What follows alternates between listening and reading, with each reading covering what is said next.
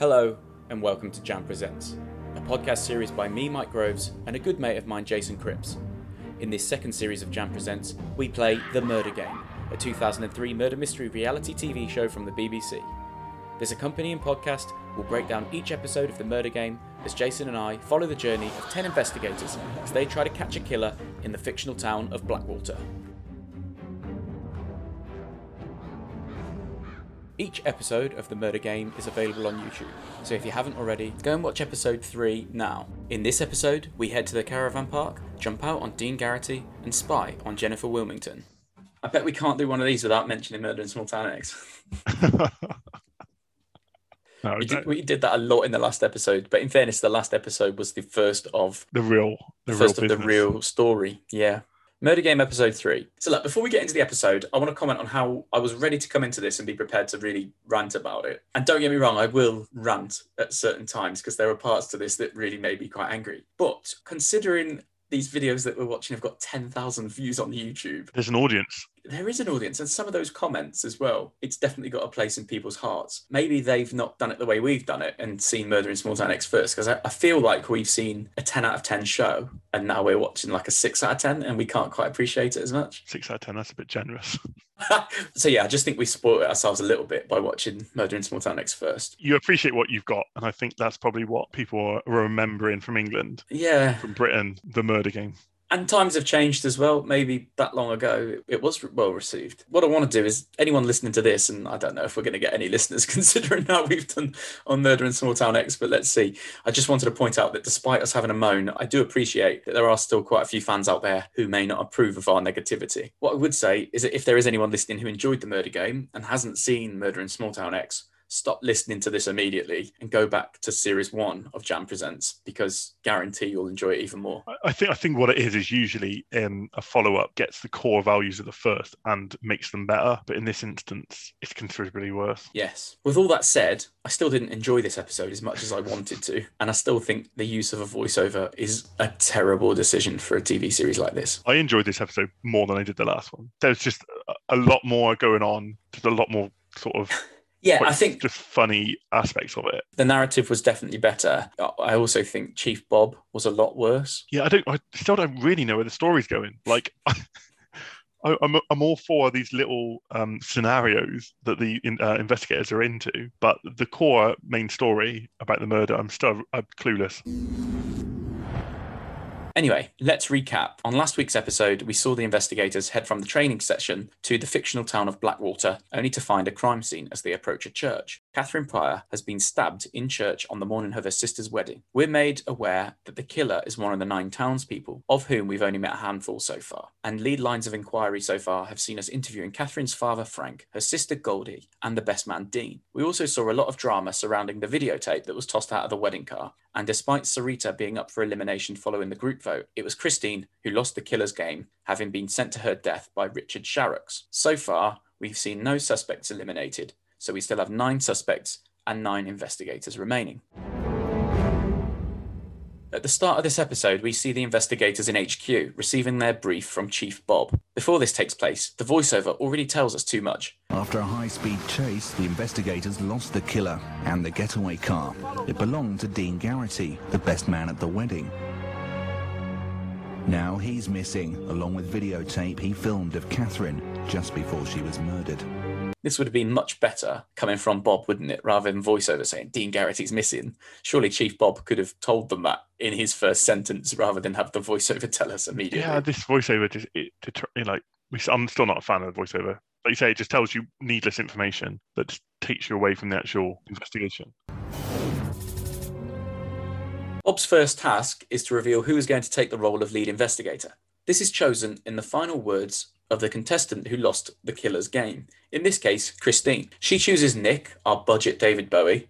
A solid choice, I think. We find out that Sarita picked up a clue from the place that she went to play the killer's game, and it bothers me no end that they don't investigate the death of Christine, considering how they treat every other event as a possible crime scene. It's so easily integrated, and they just don't even bother. And that's why it annoys me. They, first, they're playing a game, so they're sending people to their death. You wouldn't do that as a criminal investigator, so why take everything else so seriously? But also, someone's been sent to their death. We know that the killer was there killing Christine, so make that part of the plot. If Yeah, you, don't have a clue and have that as the clue. Them going and investigate that and Yeah. and that murder and finding something. Why would the killer go to one place, leave a clue, and then go to the other place to kill someone? all right, they did that in Murder in Small Town X, but it worked because they didn't take it all that seriously.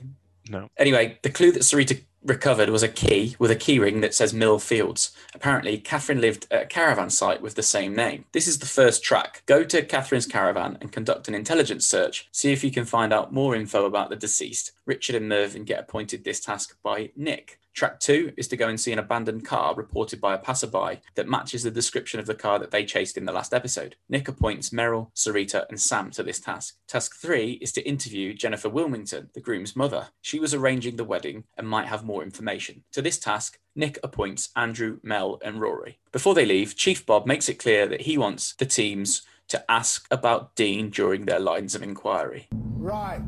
So when you roll out today, make sure that you're asking about Dean.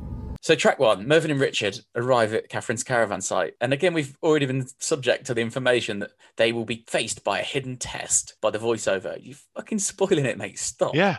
This is it. Like, I want to see it happen organically, not expecting something to happen. I thought it was quite funny. I don't know when Snatch came out or anything like that, but it was just really funny that Catherine lives in a caravan site, and when they arrive, there's like big burly men with tattoos at their arms and Alsatian dogs barking at the investigators and stuff. Typical sort of how you're going to present a uh, British caravan site in, in the early 2000s. The key doesn't fit the caravan, so the killer clue doesn't fit the caravan door. Then Frank arrives with his granddaughter and the, the babysitter Vanessa. The way Mervyn and Richard introduce themselves is so cringy. Uh, good afternoon, Frank. Are you okay? Oh, it's you. Yeah. Uh, it's uh, SI Merchant and SI Sharrock. Oh, yeah, sorry, we haven't met before. There's a an quite awkward pause as you can tell that he's thinking about that in his head. Yeah. And Frank's like, oh, it's you. Yeah, he didn't need to introduce himself, mate. Yeah. Come on. Frank opens the caravan door and starts to say that he wants a load of stuff from the caravan. It's so weird. I want those photos. I want that photograph. But this is I, I feel like because of their training, it was it was a they're constantly being tested, which I don't I don't like. I'd rather have it all conversation and trying to get evidence or like cross examining people, not oh will they won't they stop stop Frank coming into a potential crime scene. It's pointless. It detracts away from it because they are thinking too heavily on will they pass or fail or is this the right thing to do rather than what they need to gain. Rather than look for what they need and, and the intel that they need as well. Exactly. Yeah. So, yeah, you're right. Ri- Richard and Mervyn say that they can't let him take anything yet and that his granddaughter and the babysitter shouldn't be in there. They don't do a very good, good job at, sh- at stopping them. Frank gives them the new keys when they ask him about the old key. He says they won't get in with that one. Voiceover tells us that they still need to find a vital piece of evidence that ends up being an envelope with a time, date, and meeting place on. They head back to HQ and help Nick out when they get there. He's watching the video footage from the garage that Frank was supposedly at during the time of the murder. They see him pull out, but makes a dodgy deal at the back of his car, counting money to someone at the side of the garage. It could just be him paying the wedding DJ or something like that, Yeah. you know. Which it probably might come out to be I hope it does because they label him as a criminal. straight away. Yeah. And yeah, immediately. But I guess we know that he's not a suspect anymore. Mervyn suggests he's still wheeling and dealing because he's an Essex lad. Good, uh, good typecasting there, Mervyn. There you go. Yeah. And he's sort of. scared of investigators because he's got a record, and the last thing he wants to do is go back inside for doing the same thing again. He's still willing and dealing. He's an Essex lad, you know what I mean? rather than take him off the suspect list in a grand way later on. So rather than it being Chief Bob say, right, can we eliminate anybody? We just see him grayed out on the screen. That's just that's a wasted opportunity as well. Make that a bigger thing. Yep. All the group are made aware of the ongo, you know, the goings on Which- of the day. Yeah, this should have been done at the end because yeah, Yeah, isn't it taken off as they're there? As they're there three of them. talking about it, and then the screen goes grey. It's like oh, rubbish. Make a bigger make a bigger deal of it. Yeah. Anyway, track two. Sam, Merrill, and Sarita go to search for the abandoned car. It matches the description of the wedding car that the killer used to make their getaway. They take so long to decide how to cordon off that crime scene. Oh my god, And twenty minutes. Yeah, yeah, we get told minutes. 20 minutes. But this is again, again, it comes down to the fact that they're they're so concerned about failing. It's oh, should we cordon the crime scene off at the gate, or do we go up to the car and cordon the crime scene off? It should be as long as you do it, no one's judging. Just Yeah. put some tape around wherever Exactly. it is. You've done that. Well done, guys. Yeah, because none of them takes responsibility for it. They're always like, oh, oh, let's. I think um, Sarita says about a democratic vote or something like that. Yeah, yeah, yeah. Kind of like She keeps putting it back into Meryl's hands. It's whatever you want, and Meryl's like, Yeah. no, it's nothing to do with me. exactly because none of them want to take responsibility for it. What do you want us to do? War vote, democratic vote. Anyway. No way.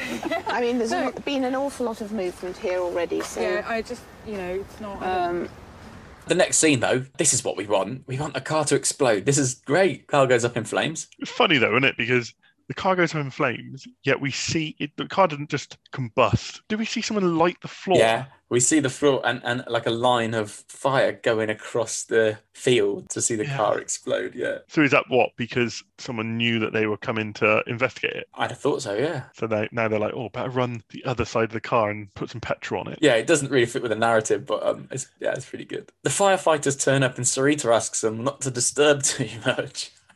Brilliant. Can I request your team move as little as possible, please? They figure out that there won't be much left of the wreckage. Rather than searching for clues after the fire is out, they take another, uh, what feels like an age, setting up a, another cordon. Mhm. It's getting dark and they need to crack on. Again, voiceover spoiling it tells us that a vital piece of evidence has survived and they need to bag it. It's a tracker that they notice but they don't do anything with. Why didn't they just take it? They kept going on and banging on about, oh, we don't know. What's a tracker? What does that do? We don't know. It might be, I think at one point they say it might be a CD player for a car or something like that. Even if you do think that, what if it's got a CD in it? I don't know, but just take it. What is the harm in taking that extra bit? I think, like I said before, I think they're just worried. They're far too worried about messing up, and everything's a test where it shouldn't be. Everything's just te- yeah, just a scenario where they need to perform. Meryl makes a really funny noise when she mentions that the killer could be watching, so I'll cut that in. It just made me laugh. What's it go like? Just do an impression of it now.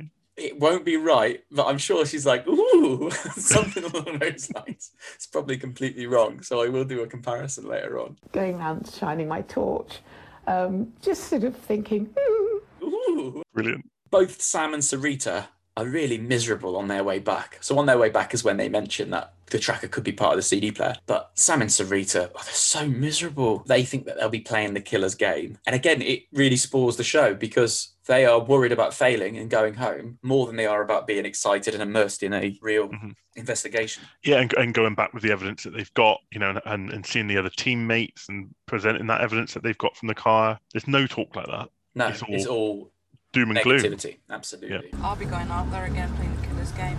No, I won't. oh, for goodness sake, you two, I can't stand this for another two days. Track three, Mel, Rory, and Andrew meet Jennifer Wilmington, the mother of Jay the groom. She is the lady of the manor by all accounts, uh, lives in a huge place, and deals in antiques. She's a bit bossy initially. Right. Don't worry, Jennifer will sort them out. Probably a butler will answer the door.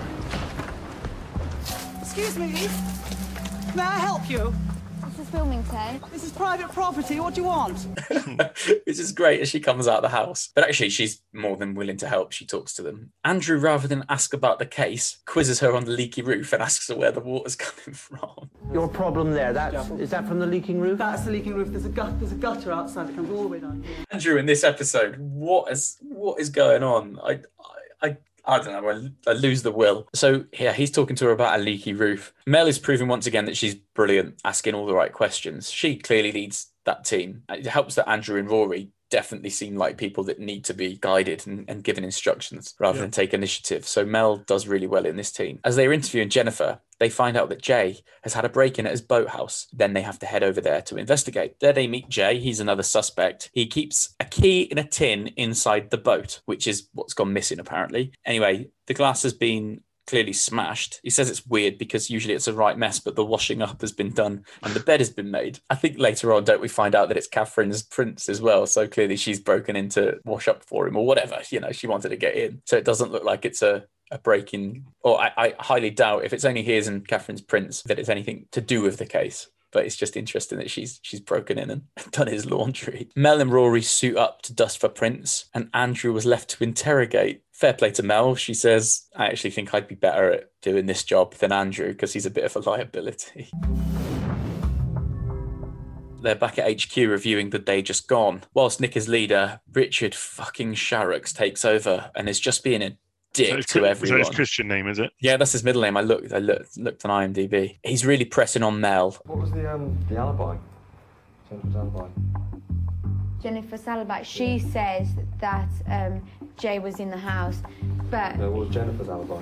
He may think by being like this, like he's trying to act a bit like Chief Bob and trying to interrogate, but that doesn't help when it comes to being voted, mate. it's strange because he's he's taking it probably the most serious, Mm. which light in the fact that you know someone needs to you know push it on, but like you say, he's he's going the wrong way about it, definitely. And I think that's that's why Nick shines so much because actually Nick is taking it just as seriously, but is trying not to be a dick to everyone. Yeah. Andrew has a weird talk to the group about his encounter with Jennifer and says he loves that woman. Are you sure you're not being swayed Yeah. in any way? yes, shape, or letting your form? personal I feelings. love that woman. She's six foot three, I'm five foot two, but I'm going to comment. As Mervyn said, stand up, Andy. Again, Andrew's just got some weird moments for me in this. The voiceover tells us that as the investigators go to bed, Dean lies low in a secret hideaway. Why are you telling us this? Yeah, which we see. Yeah, Why do we need to know that? Oh, we don't. This is it. We don't. We don't. They, they, that needs to organically come from the investigation. From when Richard and Mervyn go there later on, we will see it then. The next morning before they go out, they hear banging downstairs. The window of HQ has photos and blood left on it, a message from the killer. This reminds them of the game that they'll play later in the episode. Once again, they suit up to gather the photos, and again, it annoys me way more than it should that they treat that like a really important crime scene. It's noted that the group all pitch in to help recover the message apart from Sarita and Andrew. Honestly, fair play to them. Too many cooks. Why why do all nine need to get involved in recovering that? They don't. Yeah, the narrator says that in the fact that it's a bad thing. Yeah, but, and that I- I think that's probably because obviously all the narrating's done afterwards, and they know that Nick's going to vote Andrew, so it's to draw our attention to Andrew being voted for that reason. hmm But yeah, it's just it's just unnecessary. It's bizarre, isn't it? At the morning briefing, Chief Bob seems even louder than ever, annoyed that they've not found Dean yet. Yeah, yeah, he's like, But nor is he. Have we found Dean yet? I don't no. We need to find Dean as soon as possible. I'd I'd have walked out. I'd I'd Yeah, it's oh, it annoys me so much. Chief Bob asks the three teams how they got on. Mervyn and Richard describe their time at the caravan site. Bob is unhappy that they didn't ask why Frank changed the locks. This is a kick in the nuts for Richard, considering how much of a hard time he gave to Mel the night before for not getting Jennifer's alibi. Mel's smirk is good. is so good. She's loving it. They did, however, recover the envelope, so they need to go to the meeting place that's written on it. Chief Bob asks if they know where they're going, and Richard gives a really cocky response. Not at the moment, but we will clarify that during the day. It comes to something when you come off more of a dickhead than Chief Bob. Chief Bob is annoyed at Meryl, Sam, and Sarita that they didn't recover the tracker, but he sent one of his staff in to get it. This happens far too much in this episode. Send the boys in. Sending the boys in because they uh, are incompetent. Well, it's a good thing. I sent the exhibit officer out to bring back the tracker unit. The tracker shows that the car stopped at a sluice pond at one point during the day for a minute or so. Therefore, Team 2 need to go out and investigate the sluice pond. Chief Bob says, If your fingertips are not red, raw, and bleeding, you haven't done the job right. Oh, it fills me with rage. It literally fills me with rage. Like he's the greatest investigator ever known. But if you are, just go do it yourself then, Bob. Do it yourself. That's that's the attitude I would take with him. Why aren't you helping? What are you doing that's so important? We're told that Dean called Jennifer the day before at 11 a.m., but Jennifer didn't tell the group that information. Where did that come from? How do we know that? Why are we Um, told that? That needs to come more naturally than that. Yeah, I'm not sure. How do they know that? That's what Bob tells them. Oh, see, just it's just They just fund that in. yeah, I, I- yeah. I don't know if that's the right term, but they seem to be thumbing a lot in. Yeah, shoehorning. Shoehorn that in. They shoehorned that in quite well. Anyway, Team 3, Rory, Mel, and Andrew need to plant a bug on Jennifer, so the teams go on their respective tracks. So on track one, Richard and Mervyn head to the mill. This is where Dean is hiding out. They bugger about for quite a long time, and before they know it, Dean Garrity returns early. Instead of hiding, they jump out on him.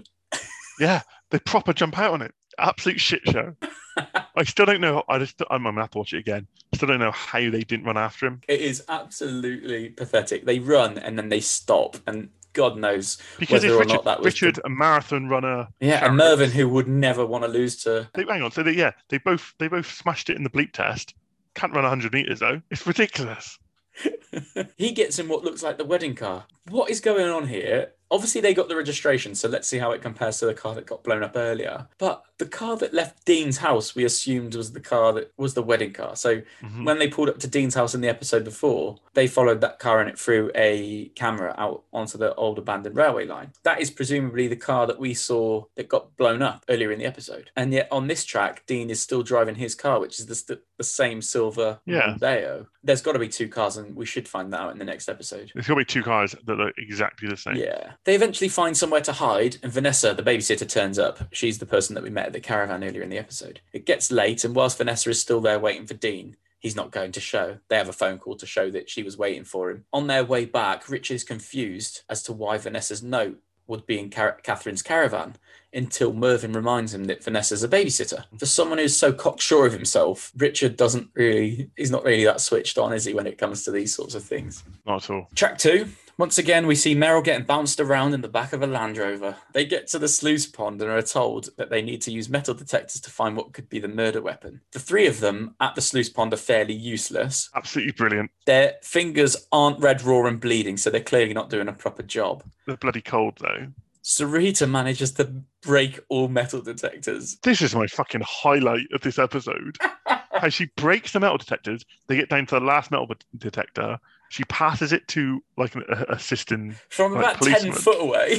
Yeah, and he hands it back to her, and it, the the battery the battery drops into it, drops into the pond again, and just breaks. So she breaks all metal detectors. They weren't expecting that at all, were they? They were not expecting them to break all metal detectors. This is what 2003 was it? Yeah. Now I'll have to check at this. Waterproof metal detectors is that a thing? Surely. Because it's got to be now, surely, just off the back of this show. Yeah. Surely the police force is like, oh, maybe that's really a good idea. Why are we getting through so many metal detectors when we're trying to find weapons? Marvellous. I just like it to be noted for record. We don't have enough equipment. Sarita's right above the murder weapon at one point and fails to get it. Meryl highlight. I think Meryl's done really well in this one. Meryl's there. She's not giving up. She doesn't want to give up. She wants to focus on getting it. And Sarita is just truly awful. And they're all complaining. And it's, it, these these guys bring it down a notch. You know, I think you've got three very distinct teams. You've got Sharrocks and Mervyn who both want to be the winners. They they both really want to, and you could put Nick into that category as well. They're all there to win. You've got Mel. I'm not saying Mel doesn't want to win, but you've got Mel, Andrew, and and Rory who are more happy-go-lucky, just getting on with it, but really enjoying the experience at the same time. Yeah. And then you've got Sarita, Meryl, and Sam who just want the world to end, and that they're just so miserable. There's such a contrast in teams, and it'll be really interesting when we see the teams change as as the episodes go on. When Sarita says she can't feel her hands, Meryl urges her on because they need to do a fingertip search for the weapon. And oh, they're singing. What do you want to sing? Come out tomorrow. You one dollar. But tomorrow. Meryl eventually finds out what she thinks is the murder weapon, a garden trowel. And to be fair, this makes absolute sense. We know that the murder weapon makes triangular incisions because of the post mortem done on Catherine's body. We found that out at the, the mortuary eh, in the episode before. Track three plant bugs at Jennifer's house. They get initial training here. Why couldn't they have done this in episode one? But yeah, they could have done bug training as part of the initial episode one. I think it's one or the other, isn't it? They should have either done it all as part of the intense training and then you've got to use everything you've learned and they can go, right, we need to plant bugs. Or do away with that episode entirely and then have these. Oh, right, when you get to the barge, you need to do some fingerprinting. And then they go off and do some fingerprint, Yeah, you know, yeah. training or something. No, like exactly, because I think yeah, your way is probably the better way because then they don't get hung up on it or so much. Because all they needed then was for Bob to be like, right, we need to plant a bug.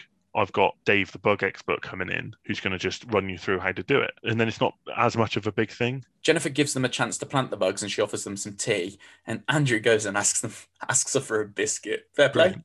Yeah, I'll take that one. she leaves again so that they can get the final bug into her cardigan. The next scene, they're by the the van that that expert brings in, and they're told that they need to pee in a bottle and shit in a bag.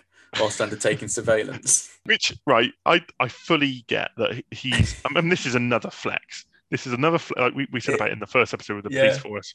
We get it. We get it. It's a job. And this guy as well, you know, that's part of his job. He has to piss in a bottle and shit in a bag.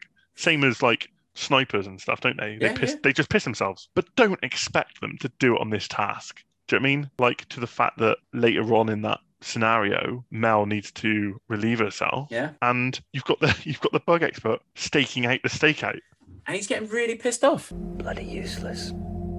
Absolutely useless. And she, he's like, "Oh, the young girl, the young girl's left the the location to go to Oh, the toilet." so- I'm thinking, she's 21. She isn't going to do a business in front of like some old man and Well, some this young is, guy. this is what really annoys me that the voiceover then makes a point of her being shy. The ex lap dancer suddenly becomes very shy. Hang on, it's a bit What- different, isn't it? Well, that defines her as a lap dancer. It's like, yeah, just, just, just, it doesn't matter, does it? You, you- she's she's taking a shit in a bag, and you've got Rory and Andrew like spraying her with five dollar bills. Two dollar bills.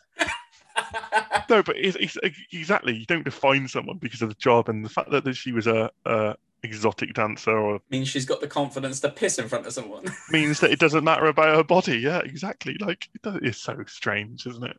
But again, who's the narrator to judge? Who like who is he? You piss in a bag, then Rupert. I think that's his name. Is it? when they're first told about the the hideout that they've got to get to, uh, is it that one up there? No, that's a fucking treehouse. He said it was a uh, he says it was a, metal cabin. metal shed. Yeah. Oh, so it's not the it's not the wooden shed in the uh, In a tree. tree. no, I don't think it is, Andrew. They have to cross the front lawn to get into position. Oh man. Oh, that should have been the end of it. Then they should have failed straight away. Then Yeah, she yeah. should have seen them out the window and just been like, What you "Got ya." doing? Yeah, Because in the end, they don't gain anything from spying because they get told about the equipment. They, they get the phone call because Trevor, the neighbor, comes over. yeah. So this is what I've got next. Look, they see the local builder Trevor, who is also a suspect, arrive at Jennifer's house. They listen in as Trevor gives Jennifer a videotape. It was left on Trevor's doorstep. It's the video recorded by Dean. Jennifer tells Trevor that she didn't tell investigators about hearing from Dean the day before. Trevor tells her to call investigators and let them know and also report the tape. She does so, and Nick then calls the um, surveillance team to go and recover it in a really rubbish conversation where Mel speaks really quietly. We're undercover. Hi. sorry, I can't hear you. We're undercover. I can't talk. They didn't actually need to spy because in the end, Nick's get, Nick gets that phone call anyway. They go and meet Jennifer. They knock on her door and say, "We were in the area. Can we have the tape?" Andrew, what the fuck? Again, really weird. Keep that log fire burning bright, oh. mate. Okay. Oh, I know. It's just weird, man. The expert goes to look in the shed afterwards, as the team were told to make sure that they cleaned up after themselves. He spots the used piss bottle, some batteries, and an earpiece. He calls them pathetic. All in all, really, pretty pathetic. On their way back to HQ, they discuss the team dynamics, and Mel has an absolute belter. Fucking dreading being on the same team as Richard. Oh, and I. But that's why I love Mel so much because she she's really into it. She's really good at it, but she is also not afraid to speak her mind. Yeah. At the end of the day, they go back to HQ for a final briefing from Chief Bob. They watch the video of Dean first that was recovered by Team Free. Starts off a little bit creepy and very similar to the killer's video, although it quickly becomes clear that Dean and Catherine are close as they begin to touch one another on camera before the battery runs out. Chief Yep. Bob asks what else they noticed. Is there anything else you noticed on there? Well, I was just going to say Catherine was wearing the necklace. Hmm. Well spotted, Merrill. To see who can be up for the vote, Chief Bob needs to let them know who has passed or failed in their lines of inquiry. Mervyn and Richard did well finding the envelope, but following up was awful as they jumped out on Dean instead of lying low. I, for one, am really happy about this because it damages Richard's ego because he's always giving other people shit. And Mhm. actually, you failed, mate. You're not as good as you think you are. When Bob asks if they think they mucked it up, only Mervyn responds, and Richard won't admit that he's made a mistake. Anyway, they're both up for the group vote as they failed their track. Meryl, Yeah. Sam, and Sarita searched the car but missed the tracker. On day two, they recovered the trowel, but Chief Bob mocks them about it being a murder weapon. So again, I had to send my boys in. He says that his boys went in and found another murder weapon, which looks like a pair of pliers. What absolute bollocks! What what I didn't like about that is, as a viewer, you saw the um like a little five second clip of someone pulling it out of the pond. Yeah, yeah. and Which it it look- over in their Like you said, it looks like pliers. It does look like some back end of some pliers. Yeah, but they've already they've been told they were told quite clearly in the last episode by the mortician it's made triangular incisions. If you find a trowel in a sluice pond and the person's been murdered in a church, it's not hard to conceive that a church yard has got a trowel in in there that Yeah. someone's picked up on the way in and stabbed someone in the neck with it. Yeah. And yet he's like, We thought the I have dealt with a lot of murders in my time, but I've never known anybody attack anybody with a trowel. well, I bet that that fucking has happened, mate. Yeah, never in your 30 years would you think there'd be a serial killer on the moors, mate, would you? There was. I can't wait for the trowel murderer to come. Tell you what, if when we write one, someone's getting stabbed with a trowel. Yeah, definitely. Definitely. 100% now. Anyway, Meryl, Sam, and Sarita are um, failed by Chief Bob and can also be voted for by the group. Rory, Mel, and Andrew did well to get a fingerprint off the door, but forensics couldn't get a match. They didn't fingerprint the broken glass, so once again, Bob comes in with. I had to send the boys in. The boys went in, recovered a fingerprint off that broken glass. One was matched to Jay, the owner of the barge, and one to Catherine Pryor. Because of this, Mel, Rory, and Andrew fail their line of inquiry, so they can be voted. The next moment, I had to take a break. Genuinely had to take a break. I had to pause it, and I had to just walk away for 10 minutes and then come back to it. Do you know what a Muppet is? When I was in the force, a Muppet stood for the most useless police person ever trained. You have just made that up. That is absolute crap. He's made that up on the way there, isn't it? Fuck. Like, that is embarrassing, mate. Like, even if it is something you use in work, because let's be honest, someone's clearly made that around because we all call each other Muppets. If you've done something stupid, you're a bit of a Muppet. But to say that it's most useless police person, that is rubbish. Oh, yeah. I, I just, it really annoyed me as well, massively. It's time for the group vote, which decides who will be the first to play the killer's game. They take a vote for the first person to play the killer's game. It's a tie between Meryl and Sarita, and they recast the vote, and the first person to play the killer's game will be Sarita. Nick now gets the vote for the second person to play, and it really annoys me again because he should now be picking the person that Sarita was tied with because that's clearly the you know the group. It just makes it easier for yourself. Nick goes on to vote Andrew, and right, fully understand if it was based on what Andrew had done throughout the last few days, I'd be like, yeah, because he's just talked nonsense. He's not a very good investigator. But it's actually because he didn't help out when the blood and the photographs were left by the killer. Everyone pulled together but a few people didn't. Well, one was Sarita, but the other one was Andrew. So even though too many cooks and all that, and even though we think, why, why would you? you? Surely you should appoint two. Nick, as lead investigator, should say, I only want two people looking at those photos in the blood. I don't want everybody doing that. And yet he's put Andrew on it for not pulling his weight. Rubbish decision. Still like Nick, don't get me wrong, but It's, it's a cop out. Bad decision. Anyway, Sarita gets her envelope. She's going to the tyre yard. Andrew is going to Dead End Farm. We next see their journeys to the locations, followed by infrared footage of them trying to find the killer clue. But eventually we see Andrew return, and Nick acts all pleased to see him, trying to hug him and stuff like that. Mate, you voted for him. You were the one that sent him. Don't be all pally pally. Andrew, once again, a bit sexist, isn't he? Like, With the greatest respect, ladies, if one of you'd have went out on that, with respect, I don't know if you'd have ever survived. What? Both aren't going to die, mate. overall, I really, really love the narrative. The storyline and actors are exactly what I want from this show. We've got a good story going on, even though it's a bit disjointed at the moment. We've got the fact that a caravan site, you've got a barge, you've got the lady of the house in Jennifer Wilmington, you've got a couple of break-ins, you've got the sister acting weird around the necklace and stuff. Mm-hmm. You've got exploding cars. I think there's some really, really good storytelling going on. The voiceover and Chief Bob and the way in which some of the investigators conduct themselves completely ruin the show. That said, still really looking forward to the next episode. Okay, so predictions. We're going to go winner first. Who do you want to win? No. Same. Absolutely. I can't even think of a second place. If I'm going to put all my eggs in one basket at this moment in time, Jay Wilmington, the barge owner, is the killer. Yeah, it's not a bad shout. Only reason being, evidently, Catherine's broken into his barge, done his washing up and his ironing or whatever else That's she's weird. done. There might be some sort of love interest in that Dean Garrity was clearly liking it. I don't know. I'm making it up on the spot, mate. I've got no idea. But from what we know, it's probably the best bet, isn't it? Well, yeah, I think with the family connections and stuff, I just find it unlikely that her father or sister have done it, but stranger things have happened. As for the next lead investigator, who do you think Sarita will pick? Sarita would pick I've got two names here. Mel. Yeah, so I've got I've got Mel. and I've got Sam because Sarita was in Sam's team in, in the sluice pond. So Mel because she's probably the best, Sam because she was in the same team as her. Yeah. And that's it, mate. If you're still with us, thanks for listening. Come and tell us what you think. We're at Presents Jam on Twitter. Join us again next time, where we take to the sky with Richard and Merrill. We tell Goldie a little too much information and hold the worst press conference ever. Ooh.